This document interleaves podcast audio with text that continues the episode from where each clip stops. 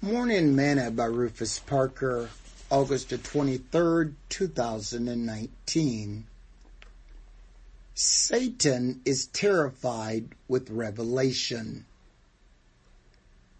But I fear lest by any mean, as the serpent beguiled Eve through his subtlety, so your minds should be corrupt from the simplicity that is in Christ. 2 Corinthians chapter 11 verse 3. Today's morsel.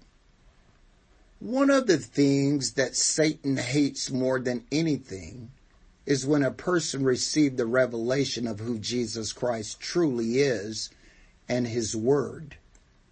He is absolutely terrified when God's people receive the revelation of biblical things. James says, thou believe there is one God, thou doest well. The devils also believe and tremble, James 2:19. He loses his power over us when we receive the revelation of truth. You see, his goal is to keep you hoodwinked and confused.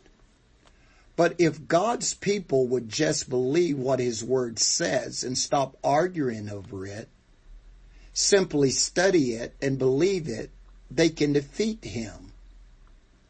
Eve had revelation that if she ate from the tree of the knowledge of good and evil, she would die. She even told the serpent that God said that they shouldn't even touch the tree, even though we don't read that. God told her that.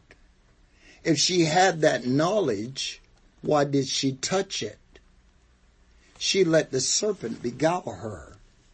If Satan can confuse you, he knows you'll be terrified of him.